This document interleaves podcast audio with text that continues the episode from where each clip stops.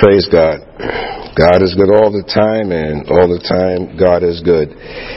As we uh, are moving forward, especially with so much going on with the hurricanes and so forth, um, many times it gives us pause and gives us a, a thought to reflect on God a bit. And as you look at the magnitude of what's happening in other people's lives, sometimes you think and you reflect on what's happening in your life. And uh, things are things can be relatively good. Things can be relatively going smoothly, going in your way. But then every now and then in life, we have challenges that come up. Jesus said when you have tribulation. He didn't say if, he said when. So that means as a child of God that you will have challenging times in life. Life can be just hard at some time. It can have challenges that lead to discouragement. We can have challenges in our lives that lead to disappointments. We and have challenges that just seem to come up out of nowhere. And that it seems like it's very hard for us to get past those challenges and those disappointments. Sometimes we wonder if we're going in the right direction. The Word can always give us consolation. Sometimes we wonder, Lord, why am I going in this way? Why am I going that way? The Word of God can give you consolation. Discouragement always starts with disappointment. Okay? Remember that. Discouragement starts with disappointment. We are disappointed when something in our lives doesn't go the way we planned it to go, or doesn't go the way we hoped it would go. We become discouraged, uh, disappointed. Disappointment is very, very common. But the thing is, when disappointment goes unchecked, then it can quickly become discouragement. Okay, I say that again disappointment in your life, if you don't deal with it, can wind up becoming discouragement. What's the difference? Well, disappointment gives us a down feeling when something happens or when something doesn't go right. You know, um, you get to the store and you, you know, you you you, you saw a, a, sale thing. You know, we all get these sale notices on our on our electronic devices, on your computer, on your phone. You know, J.C. Penney's always sending me sales and stuff like that. And say I'm looking for a pair of shoes. Boy, I say, oh man, I'm gonna go down there. I'm gonna get me those shoes I've been waiting for. I can get them on sale. And then when I get there, guess what? They don't have my size. Well, that's disappointment. That's disappointment. Okay, but does it mean that I am going to stop shopping for shoes? No. I'm disappointed. So disappointment comes into your life. That'll pass. You know, all things being equal, you're disappointed about something, it'll pass in a relatively short time. Discouragement, however, is much more diabolical. Discouragement is much more demonic because then you've given up and you feel like there's no reason to try harder or to develop another plan. I go into J.C. Penney looking for those shoes I was hoping for, and my size is not there. All of a sudden, I just get so discouraged, and I say, "Doggone it! I'm never going to buy another pair of shoes." As a matter of fact, I'm just going to start walking barefooted, and I'm going to go this and do that, and it just gets worse and worse and worse, and it goes downhill. Then it becomes total discouragement. I go home and I climb in bed and I never get out of bed again. I, I, I stop eating, I stop bathing and everything, all because I could not find those shoes. That's diabolical. That's demonic. Because now you've gotten to the point where because of that, of that disappointment that you had, now all of a sudden you're discouraged to the point where you feel like, I'll never succeed at anything again. I'll never be successful. Let's go to Proverbs 16. Proverbs verse 16. We always have to see what the Word of God has to say. We can have so many plans in our lives. We can want to do things. We can want to go places. We can want to accomplish things. We can do the planning, but God is the one that directs your life, and you have to hold hold sight of that. Okay, alrighty. I can I can plan to go down there to buy those pair of shoes, and they don't have them in my size, instead of me falling into a pit of discouragement, God has another plan. God has another plan. So while I can plan my life, God directs your life. So go to verse number, uh, Proverbs 16. I'm going to start with verse number 1. The preparations of the heart in man and the answer of the tongue is from the Lord. All the ways of a man are clean in his own eyes. All the ways of a man are clean in his own eyes. But the Lord weighs the spirit. Okay? So while you're going about doing your thing and you feel like you're doing the right thing and whatnot, God is the one that's judging your spirit concerning the things of this life. Commit your works unto the Lord and thy thoughts shall be established. Verse number three. So highlight all of verse number three. Oh, and in verse number two, by the way, highlight, but the Lord weighs the spirits. Verse number three, commit thy works unto the Lord, and thy thoughts shall be established. So you commit what you're doing in life to God, and your thoughts on how to go about doing things in life will be established. The Lord has made all things for himself, yea, even the wicked for the day of evil. Everyone that is proud in heart is an abomination to the Lord. Underline, everyone that is proud in heart is an abomination to the Lord. Though hand join in hand, he shall not be unpunished. By mercy and truth, iniquity is purged. And by the fear of the Lord, men depart from evil. Please underline, by the fear of the Lord, men depart from evil. Okay, and the fear of the Lord, by the way, here is not talking necessarily about the fear being afraid of God. This is talking about reverence, extreme reverence for God, extreme respect for God. If more people in this world today had a reverence for God and a, and a fear and a respect for God, there'd be much less evil in the world. You can see the way things are going today with the issues that are out there, what's happening in the newspapers and what you see on TV, the evil that's going on. It's also mighty, mighty interesting, don't you stop and think, that at the same time people are trying to get God out of the picture. Okay? Because there's no reverence for God. They're trying to get God out of the picture. I was talking to my son and daughter-in-law the other day, and just yesterday I think it was, we were talking about how with all that's going on down in Florida, some atheist group down there is pushing to get the words in God we trust off of their license plates of Floridians. Now what a crazy thing to do with all that's going on down there to all of a sudden to want God off the license plates, you see? So there's no respect, there's no fear, there's no reverence for God. It says, by the fear of the Lord, men will depart from evil. Okay?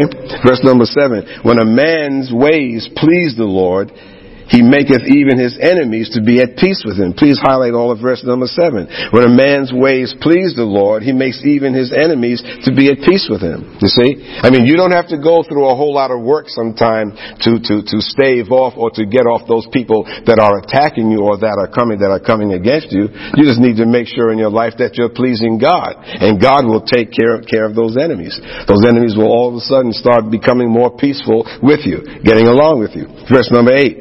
Better is a little with righteousness than great revenues without right. In other words, better is a, is a little bit when you're righteous before God than having a whole lot of wealth and no righteousness in your life.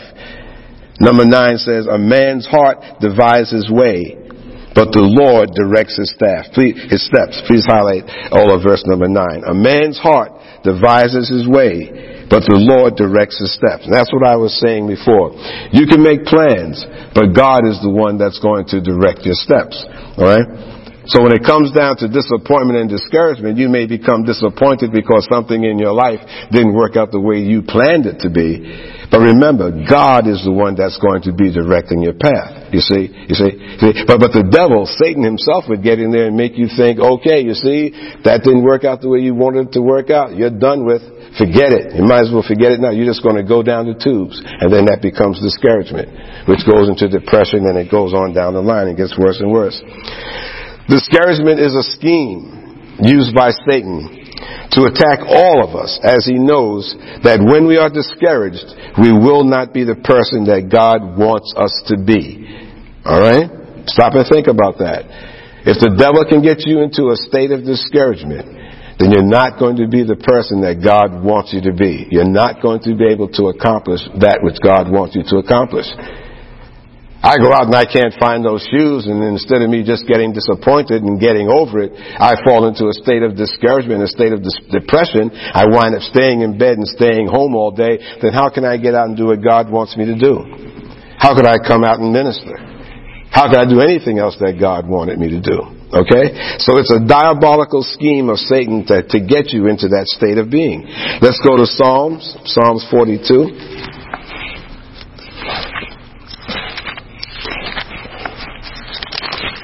Psalm 42.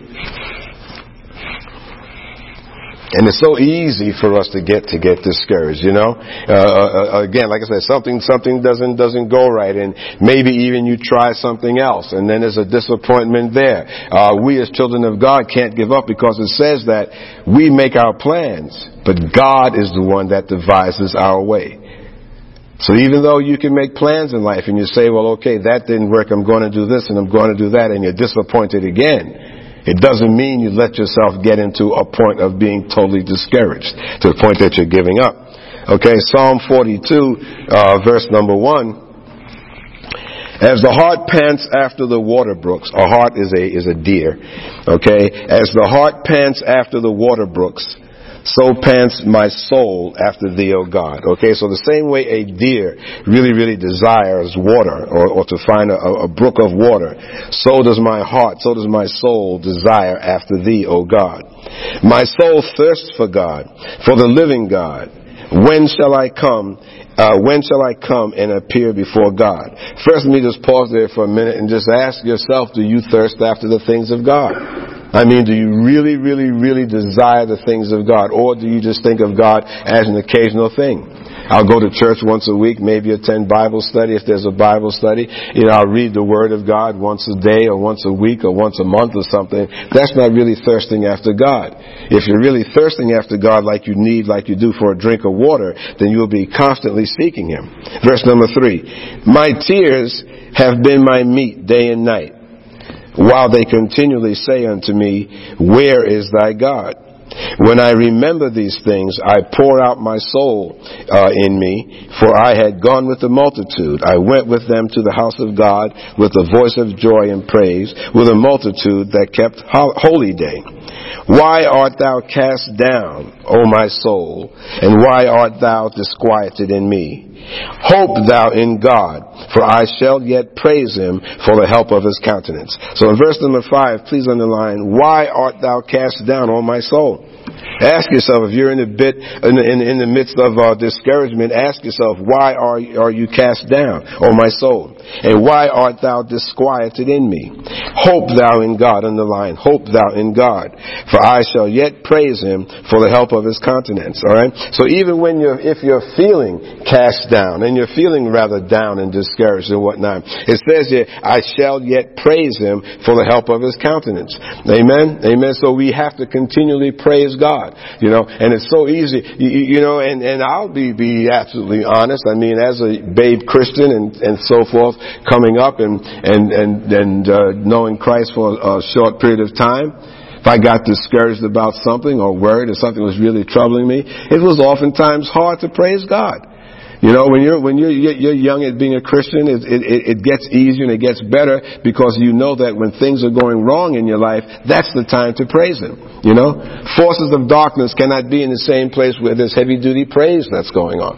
You need to remember that if you're starting to feel discouraged about something, you need to right away start praising God. Start praising God.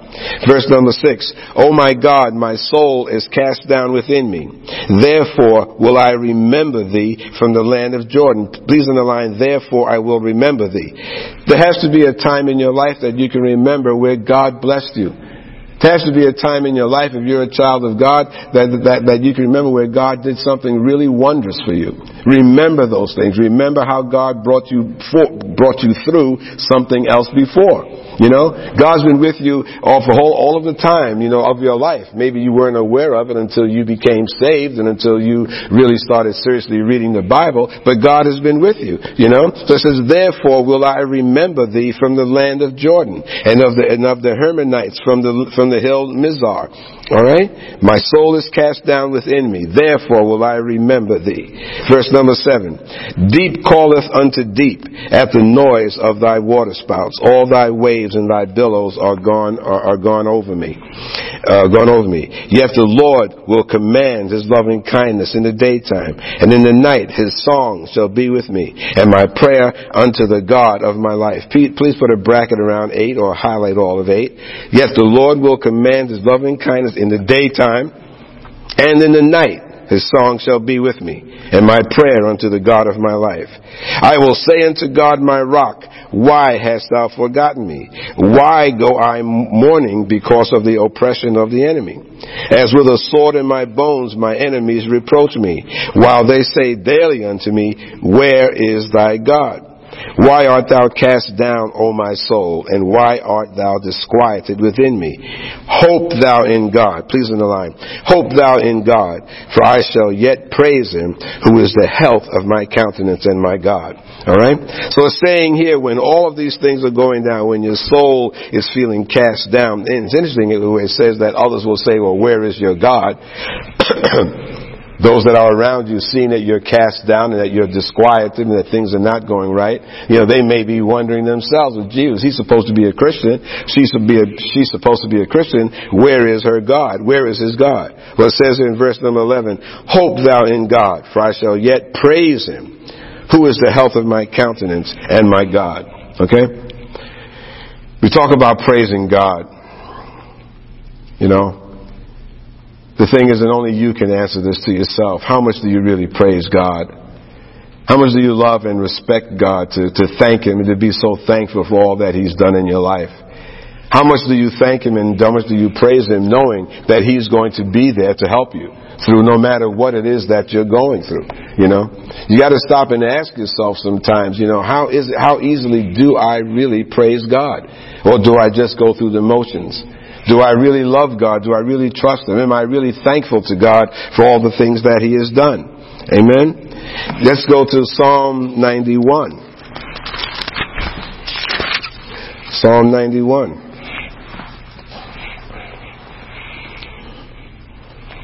Psalm 91. It's an enemy, it's a trap of the enemy to get into a point of uh, uh, discouragement. Psalm 91 verse number 1. He that dwells in the secret place of the Most High shall abide under the shadow of the Almighty. If you don't already have that underlined in your Bibles, please do. He that dwells, he that, that lives in the secret place of the Most High, he that lives in the secret place of God shall abide under the shadow of the Almighty. I will say of the Lord, He is my refuge and my fortress, my God. In him will I trust. Underline, in him will I trust. Surely he shall deliver thee from the snare of the fowler. Please underline snare of the fowler and from the noisome pestilence. Okay? Discouragement is a snare. Discouragement is a snare. Alright? In the first place, if I get so disappointed over not finding those shoes when I got to J.C. Penney, and if I'm looking around and I can't find shoes and for some odd reason there's no other shoes on the planet that'll fit me, you know, instead of just going barefooted, I'm going to have trust in God. And I'm going to go into that safe place of, of, of trusting in Him and into, in, in, into dwelling and living with Him, knowing that God is going to deliver me. God will provide the things that I need from the snare of the fowler. A snare is a what? A snare is a trap. And the enemy, the devil himself, sets up this trap to make us Christians all of a sudden believe that because something did not work out or didn't go the way we hoped it would go, that now all of a sudden to start feeling that I've been totally abandoned by God. I might as well just give up. God's not going to ever help me. I'll never ever be able to find a pair of shoes. Amen? And so that's a trap. That's a trap because the devil knows that if he can get you that discouraged, that your eyes then are going to be off of God. Your eyes would be off of God and you'd be more focused on this thing that you're trying to achieve or this thing that you're trying to accomplish or this thing that you're trying to get. It's a snare, it's a trap because then if he can get you solely focused on that, then you can't stay focused on what God really wants you to do. You won't even hear God's voice talking to you. Excuse me. You won't even hear God's voice um, uh, talking to you. Disappointment and discouragement is a trap of the enemy and will often make us feel vulnerable and unsure of what to do next or where to turn. You ever get to a point of where, you, where something didn't go right and you're trying to figure, out what shall I do next? Well, I tried this and I tried that. What should I do next? What shall I, what shall I turn? It makes you feel weak, makes you feel impotent. The psalm, that psalm that we just read, tells us where we need to take shelter. And it is the strong and secure place of the Most High. God is the rock and fortress that we can rely on daily. So in practical everyday terms, when that thing does not work out for you and you're feeling discouraged about something, the place to go is to run to God. But you've got to go there safely knowing, you know, I mean, can you picture, um, I guess the most everyday common thing to think, think about is that most people at some point in their lives were outside in the open and a downpour of rain hit. A real heavy downpour. And you did not have an umbrella. And yet still you look up and you spot a store across the street with a canopy over it. And you know, you look around every place else and you're out there and you're getting soaking wet. And you say, boy, I gotta get to that canopy to get out of the rain. And you know how you, you scramble to get across the street to get to that canopy where at least you'd get away from the rain. You ran there for what? You ran there for safety, so to speak. You ran there because you knew that was the one place where you wouldn't be, be drowned in this downpour of rain. And so at that particular point in time, that was your shelter. Well, that's what you need to think about God as. That's how you need to think about God, especially when there's a disappointment or a discouragement that's going in your life. You know, and in a way, it's very appropriate what I just said about the rain, because when you're feeling discouraged, you feel deluged, you feel like you're drowning in this water that's coming down into your life and you don't know where to turn. So what you need to do spiritually is look across the street, if you will, to that shelter, to God's hiding place, to God's high tower. He that dwells in the secret place of the Most High shall abide under the shadow of the Almighty. So that discouragement is going on in your life, you think of that, that is the one place that I can go for refuge. Because I know that if I go there, I will be okay. I will be okay. Alright? And at that particular point in time, don't try and figure out whatever it is that you need to accomplish, whatever that discouragement is, or whatever it is that you're trying to accomplish. At that point in time, don't even think about that. Just think about getting to God. I'm going to get to God. And the minute that I get to God, I know that things will be okay. I can't find any shoes to fit me right now. I've looked around. I can't find any shoes. But I know if I can get to God, He'll find me the shoes. I know that if I get to God, He'll be able to point me in the right direction. So all you have to do when that discouragement is going in your life and you're trying to think about what should I do, what should I do, where should I go, where should I go, you go to God. Go to God. That's the first thing you need to think about. Well, let me get, let me get back to the safety of God so He can tell me what it is that I need to do. You go to Jeremiah 29. Praise the living God.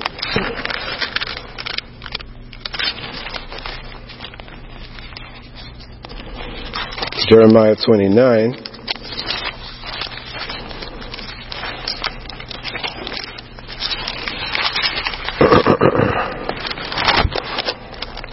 We shall get there. Okay. Jeremiah chapter 29. these thin pages, boy. We tend to want to stick together, these thin pages in the Bible. Okay, Jeremiah 29, and we'll get to verse number 8. Okay? Have to remember that God is the rock and that fortress that we can rely on daily. You know, and you don't necessarily have to even, you know, wait for that, for that disastrous discouragement thing to pop into your life. This can be on a daily basis. On a daily basis, you can look for running to the secret place of, of God. The rock, the fortress that you can rely on on a daily basis. Jeremiah 29 and starting with verse number 8. For thus saith the Lord of hosts, the God of Israel, let not your prophets and your diviners that be in the midst of you deceive you, neither hearken to your dreams which you cause to be dreamed. For they prophesy falsely unto you in my name. I have not sent them, saith the Lord. For thus saith the Lord, that after seventy years be accomplished at Babylon, I will visit you and perform my good word toward you in causing you to return from this place. For I know the thoughts that I think toward you, saith the Lord, thoughts of peace and not of evil, to give you an expected end. Please underline, for I know the thoughts that I think toward you. Thoughts of peace and not of evil, to give you an expected end.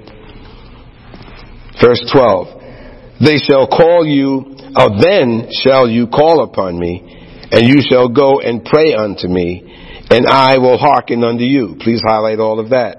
Then shall you call upon me, and you shall go and pray unto me, and I will hearken unto you. And you shall seek me and find me, underline. And you shall seek me and find me when you shall search for me with all your heart. Please underline that. When you shall search for me with all your heart. Verse 14, and I will be found of you. Underline. And I will be found of you, saith the Lord. And I will turn away your captivity. And I will gather you from all the nations and from all the places whither I have driven you, saith the Lord. And I will bring you again into the place whence I caused you to, uh, whence I caused you to be carried away captive. Okay? So what he's saying here, what he's talking about is that all of the time that you were in, in captivity, he's saying back up there in verses number 8 and 9, you've got these prophets and people that are telling you what's going to happen, don't listen to that. They prophesy falsely unto you. All right? That can also re, uh, uh, uh, uh, apply to many times we run to people in our lives when we're at a point of disappointment and discouragement because things are going wrong. And you're asking people instead of going to God, what should I do? What should I do? And they have nothing but bad advice to give you, you know? Well, you know, I wouldn't go there. I mean, I, I hear that place is, you know, they're laying off and this and that, or I wouldn't go there. I mean, you know, the shoes that they sell there are in bad shape, or I wouldn't do this, I wouldn't do that, and then give you all sorts of bad advice. Many times people will come and give you bad advice when you don't even ask them for it. But many people feel like they have to be the spokesperson in your life and come to you when they, especially if they see that you're dis- disappointed or discouraged about something, or if you're kind of floundering in life and you're trying to figure out what to do, many people will bring you advice. Well, be careful of those false prophets, prophets, if you will, that's telling you what to do in life. Amen? Because God is saying here, He didn't send them. He didn't send them. Alright? Did you have anybody come up to you and make a suggestion about what you should do about any about something going on in your life? And you walk away saying, eh, I don't know about that. That doesn't sound quite right. I mean, I don't know. Even something in your gut doesn't feel kosher about what they're telling you to do. Well, it's because God didn't send them. God didn't send them. Alright? So just because this is not 4000 BC or 2000 BC or back in, in the Old Testament days, it doesn't mean that people can falsely, that people can't falsely prophesy to you here in the 21st century, because they can. And even to be even more direct is where you'll have someone walk up to you in a Christian setting and say, Holy Spirit said to tell you that so and so, so and so, so and so. And that could also be a false prophecy that everyone that comes and gives you so-called advice was sent by God. Alright? So God is saying here to Israel, He's saying, I know the thoughts that I have of you. I know the thoughts that I have toward you and where I want you to be and how I'm looking out for you. I know what you went through for all of those years. Okay? And the answer is that in verse 11 again, for I know the thoughts that I think toward you, and saith the Lord, thoughts of peace, not of evil, to give you an expected end. God knows the thought that He has for you when you're in the midst of this discouragement. He has thoughts of peace, of well-being, of prosperity for you for things to work out right and good for you. He knows. He knows. He goes on to say in verse 12, uh, um, uh, uh, thoughts of peace and not evil to give you in verse 12. Then shall you call upon me and you shall go and pray unto me and I will hearken unto you. So in the other part of that, when you're feeling discouraged and disappointed and so on, is to first of all remember, well, gee whiz, God has good thoughts about me. God has a good plan for me. Let me go and consult Him. Okay? So he says there, he says there, then you shall call upon me. And you shall go and pray unto me. Have you stopped to call upon God? Really call upon God? When you're in the middle of this disappointment or discouragement? And he says, I will hearken unto you. So that's a promise. God will indeed answer you. The thing is, do we hear him? You know? Or does when God answer, if God is not telling you what you want to hear, do you feel like God is not talking to you? Okay? Verse 13 goes on to say, and you shall seek me and find me. Are you seeking God? Underline all of that. And You shall seek me and find me. When you shall search for me with all your heart. Okay? If you can, if you can remember back and underline that when you search for me with all your heart, there's a big difference in seeking God and really searching for God with all your heart. You know? And again, go back to something that you really, really wanted. You know, for us guys, gadget lovers and everything, you can think of that one thing you were looking for on, on the internet. You went to Amazon, you looked at Best Buy, you went all over the place searching, searching, searching for that thing because you really wanted with all your heart. Well, do you search for God that way with all of your heart? When you've got this disappointment or this discouragement going on in your life? How are you dealing with it? Alright? You shall seek me and find me when you shall search for me with all your heart. And verse 14, and I will be found of you. Please in the line, if again, I will be found of you. God says that you will find him. And he will turn away your captivity. He will gather you from all the nations. Alright? So he's saying that, that you shall find me and God will deliver you from that discouragement. Whatever it is that's going on in your life that you're so worried about and that you're wondering about, he said, if you really, really search for me and seek me, then you'll find me. And when you find me, guess what? All of those issues, I'm going to do away from it. Do away with it. You know? You know? And, and the word captivity here, I mean, is still very appropriate today. Oh, Pastor, I'm not held captive of anything. I mean, you're talking about Israel there who was literally in bondage in Egypt and so on like that. I mean, I'm not, uh, in Babylon, you, I'm not, uh, captive. If you're in a deep state of discouragement, you're captive. You're in captivity. Because you're not free. You're not free. And anyone that is really discouraged about something, you know that it is a feeling of being captive. It's a weight on your shoulders because all you do is you think about it, you worry about it. It just consumes you because that discouragement you're thinking about every single day, every single moment. You know? I've seen people that will be in a room and they're talking and talking and talking and all of a sudden they'll just get quiet you know, and you're talking to other people, you're talking to other people, and you look back at that person, and they're just kind of staring ahead. And many times when I see that, I said, something's got that person really consumed. You see, they're in deep thought, thinking about something. Okay? Okay? So if you're in a state where all you're doing is just thinking and worrying about this thing and you're feeling so discouraged, you know, and, and you don't know what to do, you don't know what to do, you really, really, really search for God. God says He'll deliver you. He'll bring you out of captivity. He says, I know the plans I have for you. Okay? Often our disappointment is tied in, that is tied into our plans that did not happen the way we envisioned them to be. We have hopes of a new job, hopes of a new house, hopes of a new car, or whatever your new direction is, whatever that thing is in your life that you're, that you're hoping for. And when they don't happen, we often get downcast and doubt that God has a plan for us. Okay?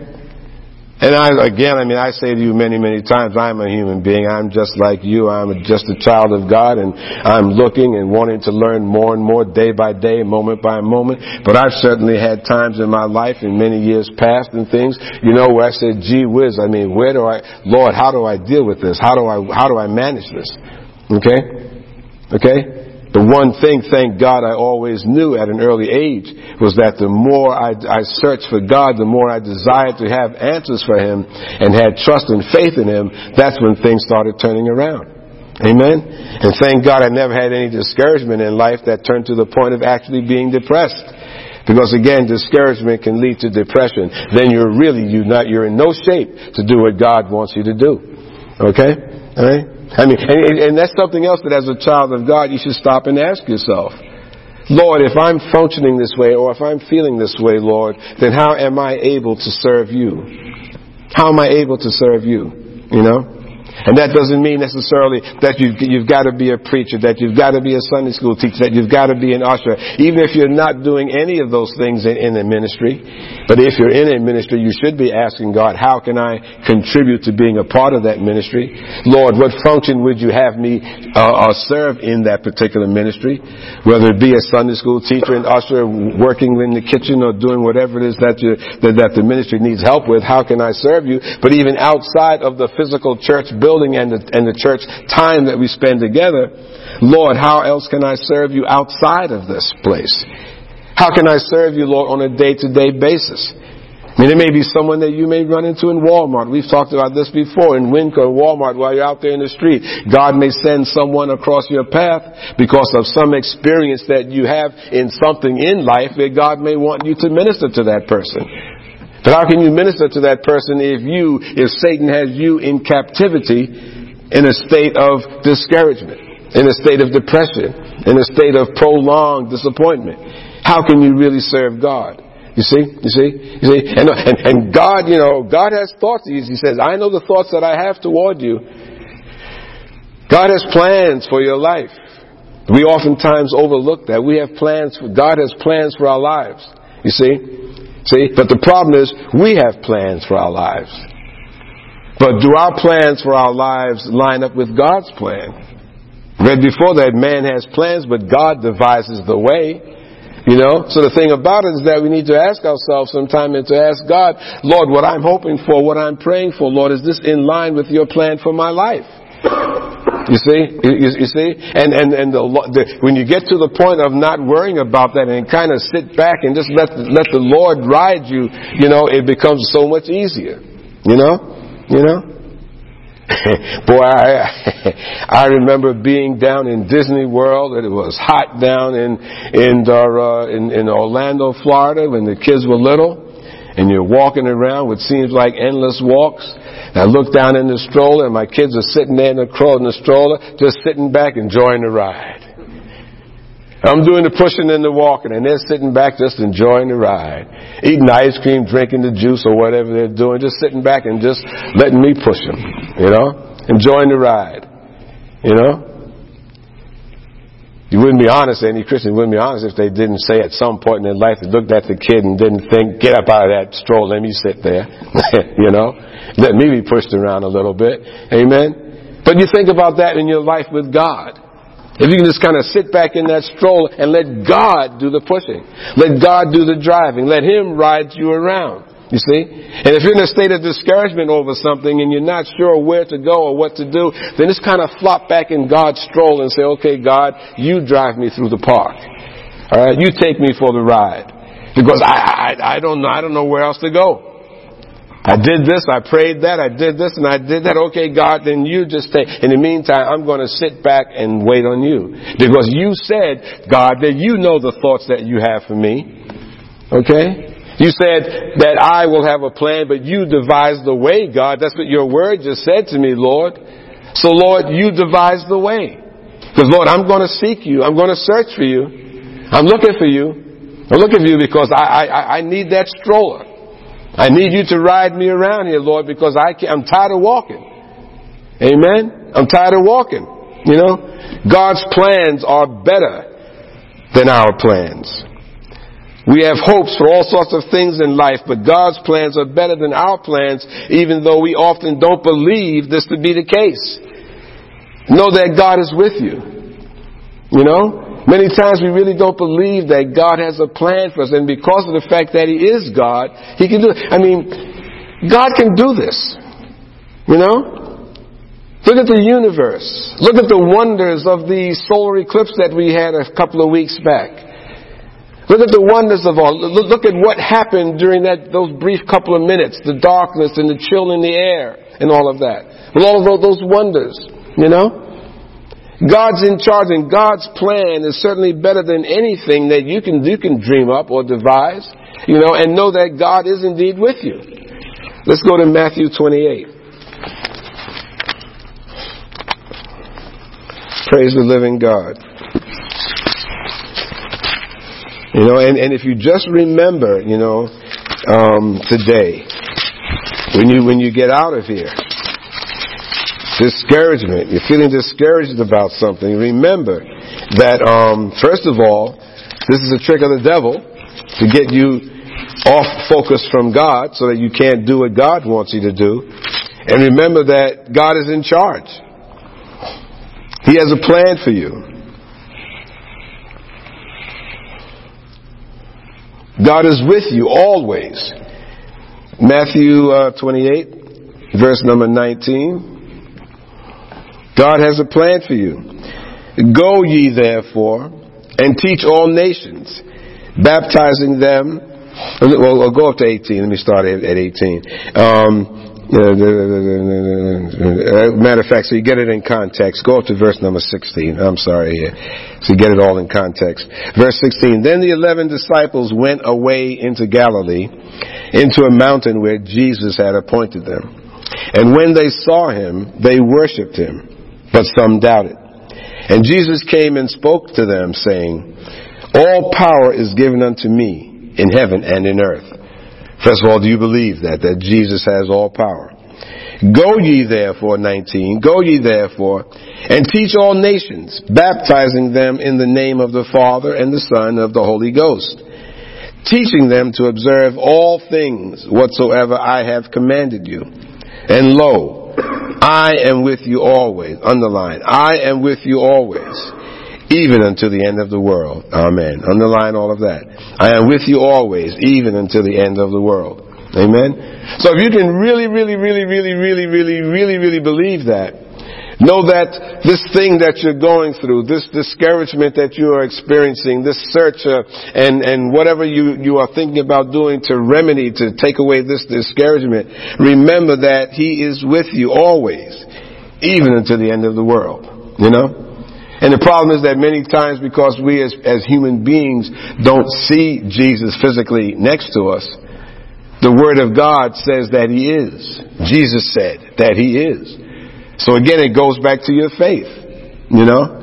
How much faith would it be if Jesus said to have faith that I'm with you and you saw him sitting there next to you? It wouldn't require any faith. But having faith in God is having faith in that which you cannot see. Alright? Having faith in God is knowing that the words that we just read about God devises the plan for your life. That God is with you, that God is the one that's going to lead your path and take you out of captivity. And again, captivity being this burdensome state of being discouraged. That He will lead you out of that. The words of Jesus are always reassuring, but never more so than in this Great Commission passage at the, uh, in the book of uh, Matthew, Matthew that we just read. He reminds us that He is with us always. I, I really love that part, you know, and, you know, not some of the time or even most of the time, but always I love that to remember that Jesus is always with us. This verse should help you to regain the, the perspective when you start facing disappointment and, and discouragement, to remember that Jesus is with you. Go to Romans 28. Got a few more scriptures here. Romans 28.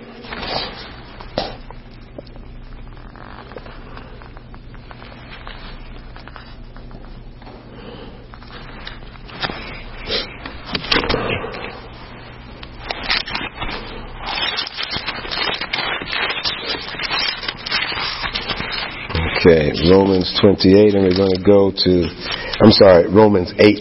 Sorry about that. Flipping you back and forth here. Just testing you at your, your, your, your skills of navigating the Bible here. Uh, it'd be a good trick to get to Romans 28, being that it ends at something like 15 or 16, right? Romans 8, verse 28. Okay? Romans 8, verse 28. Okay? And we know that all things work together for good to them that love God, to them who are the called according to his purpose. Please highlight all of that. Okay? We know that all things work together for good to them that love God, to them who are called according to his purpose. All right? Well, first place, remember that you were called. You wouldn't be sitting here today if you weren't called. You wouldn't have given your life to the Lord if you weren't called. You wouldn't have have uh, accepted Jesus Christ as your Lord and Savior if you weren't responding to His call. Amen. And, and that call is for His purpose. So remember that that you're, you're, you're, a lover of Jesus Christ, you gave yourself to the Lord, you're a Christian, a born again believer, alright? And it's because of the fact that He called you for His purpose. So if He called you for His purpose, then that means that all you have to do is to show up and say, okay, Lord, here I am, I'm reporting for duty. What's your purpose? What's your purpose? You know? When you show up to work, you show up there to do, to do whatever your job is. You don't show up to work to do something else. You show up to do whatever your job is. So, okay, so you have a purpose there. You have a purpose with God. And remember that, remember that, what, what, does, what does he say here?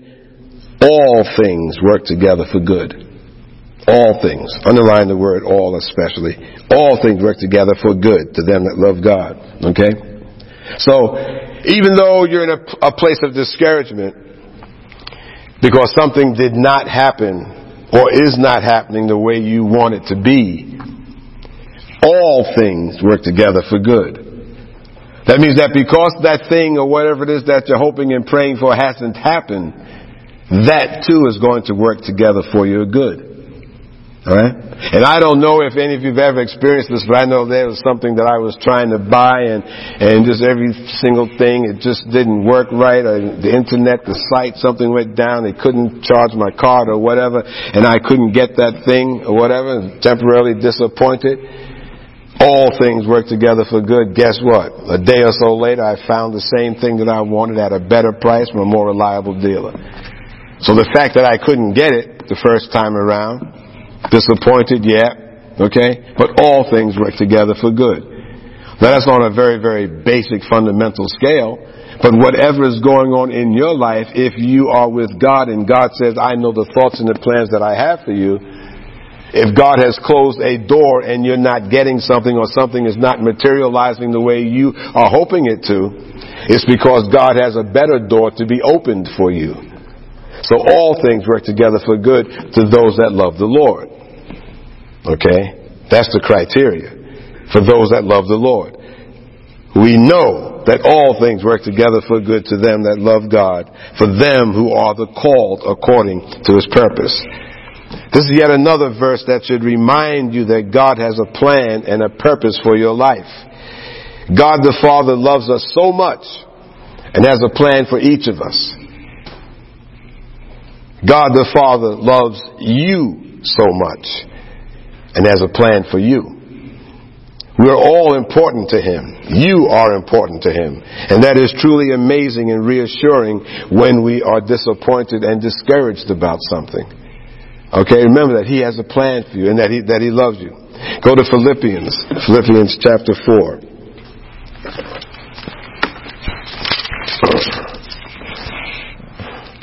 Philippians chapter 4.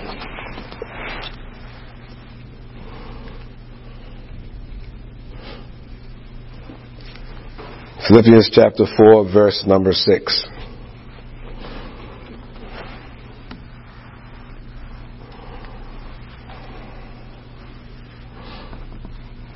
Okay, verse number six.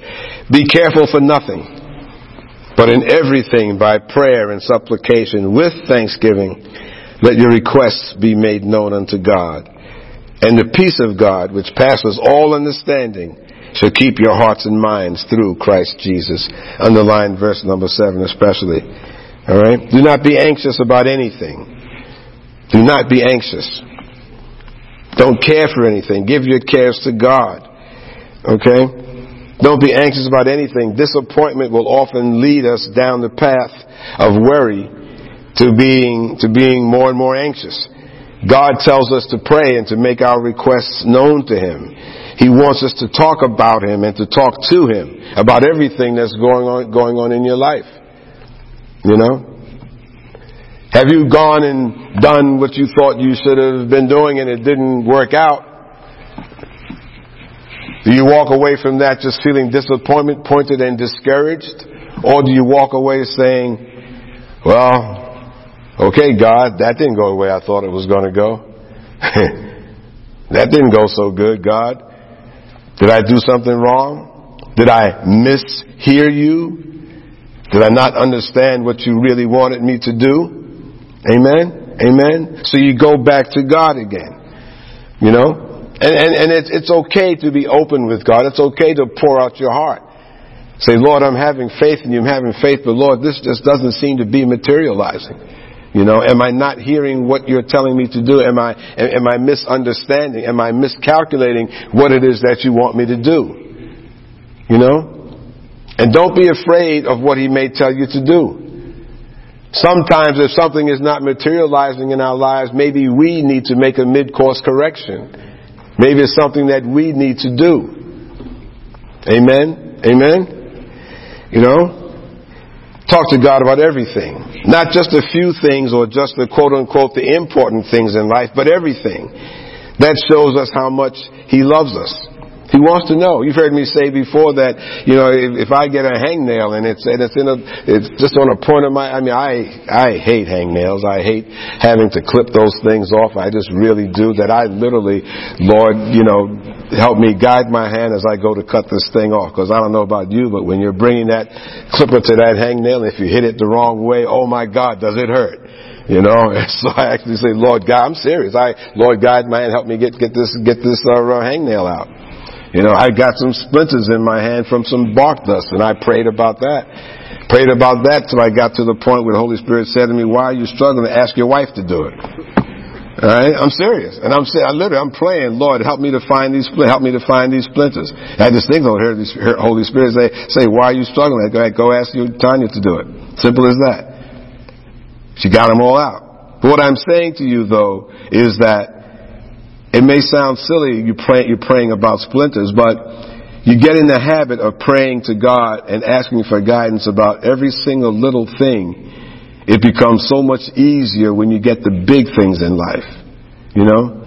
In the same way God delivers me from cutting, you know, from uh, the pain of cutting a hangnail or from figuring out, figuring out how to get splinters out of my hand, I know God will be there for that. I know that God will be there for the really important things in life. You see? So talk to God about everything. Let's go to Colossians.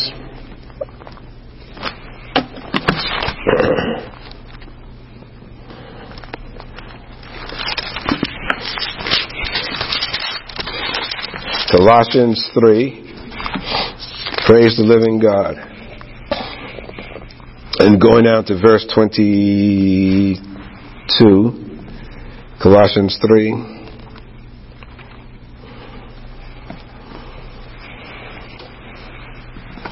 Servants, obey in all things your masters according to the flesh not with eye service as men pleasers, but in singleness of heart, fearing God. Now this is God telling us to be, to be in obedience to those that are in authority over us, okay? Servants, obey in all things your masters according to the flesh. Not that the people that we work for are our masters, but it's saying that, excuse me, if you're working for someone, that you should be in obedience to what they're saying according to the flesh. Now, listen to this uh, master according to the flesh, not with eye service as men pleasers, but in singleness of heart fearing God. So in other words, you're being in obedience to those people that are over you, not for the sake of just pleasing them, but in singleness of heart. And whatsoever you do, do it heartily as to the Lord and not unto men. Think about that. Alright? Whatever you do, do it heartily as to the Lord, not unto men knowing that of the Lord you shall receive the reward of the inheritance, for you serve the Lord Christ. Underline and highlight all of verses 23 and 24. Saying again, and whatsoever you do, do it heartily as to the Lord, not unto men, knowing that of the Lord you shall receive the reward of righteousness, of inheritance, for you serve the Lord Christ. Okay? So in other words, you know, and what, and what, and what a, a, a, a, a, uh, a, a an odd thing to even think about because while we are working, while we are doing things, we're doing things and we're trying to please the boss. But you need to change your thinking. The reason that you perform well in your job is because you're doing it to perform before God. You ever stop and think God has, God got you into that place? God got you there? So you're working to please God, not working to please men. But many times we get that backwards. Okay? We are to do all things to glorify God. We do all things to please God. Not for the, not to get the honor and praises of men, but to get the honor and praises of God. We say that knowing that of the Lord you shall receive reward of, of our of inheritance, for you serve the Lord God the Lord Jesus Christ. So in other words, you're not looking for the rewards or the um, the comments or the compliments so much from men, even though we all like to be complimented for doing a good job, but the main reason you're doing a good job is because you're doing it to please God. You see, you see, you see, see and, and that helps to change your focus a little, a little bit. Because otherwise what happens when we're working and we're doing things like that, we stand back and we get bent out of shape when men don't praise us. If man doesn't praise us in the workplace or wherever it is that you might be doing something where you're interacting with, interfacing with, with people and the people, and the people don't compliment you, you're there, you're doing a good job because you are a child of God. Okay? And anything that I do, I try to do it to the best of my ability to please God. Amen? So I'm not looking at pleasing men. I'm looking at pleasing God. So if you're doing your job to please God, but this is things that God will be the one to give you the reward. And that's far more important than anything that man could do. Alright? And God will wind up blessing you. You know, many people wonder and they scratch their heads why they can be someplace and they're not performing the way God would want them to be performing, and they wonder why they're not being blessed. If you're not doing things to please God, then you're missing what God is telling you to do. You focus on pleasing, and what would, what, what would pleasing Him be? Pleasing Him would be showing up on time. Pleasing Him would be not knowingly taking things home from the workplace. I know when I was working in secular life, many times I brought pens home. I'd always try to bring them back so that I made sure I was using them in the office. And then when I, when I did retire, all that stuff I wound up taking back and making sure it was left in the office. You know, you know, we're, we're not supposed to be, be we're, we're, we're doing things even in the workplace, in our daily lives, in a way that would honor God. Alright? Okay? We talked about this before too. I mean, you go into a store and somehow you wind up walking out of the place not paying for one particular item. Something got trapped down in the cart. Do you take it back in and say, oh, I didn't pay for this? Or the clerk, the checkout person there gives you back a, a, a, few dollars more because nowadays some of these poor clerks, they, they have a hard time counting if the cash register doesn't tell them exactly how much change to give back. Amen. And they miscalculate and give you too much back. You give it back to them and say, hey, you gave me five dollars too much? Okay? You're doing that to please God because it's the right thing to do. You see? And so you're looking for not reward from man, many, many times those clerks have said, oh gee, they look shocked when you give them the money back. And a couple of them have said, oh thank you so much, I would have had to pay for that at the end of the day when I go to balance out my till. So they're so grateful you gave them that five or ten dollars back. You see, you see, but, but, but I didn't do that to please her. I did it because I know that's what God would want me to do. Amen? So you go through your life looking at and doing things in accordance with what, with what, what God would want you to do. And then what does it say there? It said there that He would give you, um, knowing that, verse 24, knowing that of the Lord you shall receive the reward of the inheritance, for you serve the Lord Christ. Amen. Amen. So we do things heartily for the Lord. Sometimes we work hard and, and we're not rewarded and we'll fall into disappointment, which leads to discouragement. This can happen at our workplace, whether we are in Christian ministry or at work in a secular workplace. God tells us to work for Him and not just for our bosses. This perspective will give you a reward in knowing that your hard work is not unnoticed, but recognized by the Almighty God, and it will bring you great reward in the long run. Okay, getting ready to close here. We're going to go to Hebrews 4. Hebrews 4. There's a lot of scripture here to cover, but I hope, hopefully you're, you're digesting it. Hebrews 4, and you're gonna, and holding on to it. Hebrews 4 and going to verse 14.